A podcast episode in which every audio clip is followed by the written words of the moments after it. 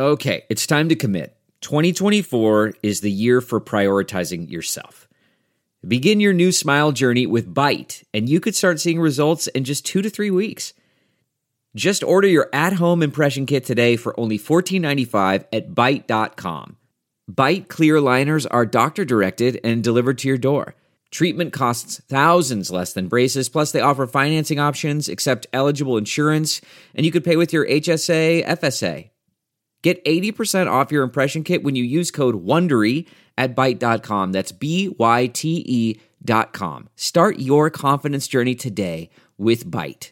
Good morning. I'm Margie Ellisor, Fox 2 with your St. Louis news, driven by Bommarito Automotive Group. The public is being encouraged to line the fallen Pontoon Beach police officer Tyler Timmins' funeral procession today. Timmins was killed in the line of duty October 26th. One show of support comes in the form of 1,650 American flags from the nonprofit Flagman's Mission Continues. The funeral procession will start at the Gateway Convention Center in Collinsville. The procession will travel north on 111, east on 270, then north on 255, west on Madison Avenue, then north on 111 to a private burial at Woodland Hill Cemetery. The CDC expected to approve COVID 19 vaccines for children ages 5 to 11 today. The St. Louis County Health Department says it is ready to start offering COVID shots to children as soon as they're approved by the CDC. Pediatric vaccines will be available at all three county health centers and at four library branches. From the Fox 2 Weather Department, a cold start this morning, more sunshine later today with highs in the low 50s.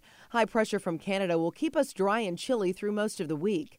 We'll have cold mornings and chilly afternoons. Overnight lows dip into the low 30s. Time to cover those outdoor plants. Then a warmer weekend on tap, not as cold as next next week for you, but Sunday temperatures move back towards 60 degrees with plenty of sunshine.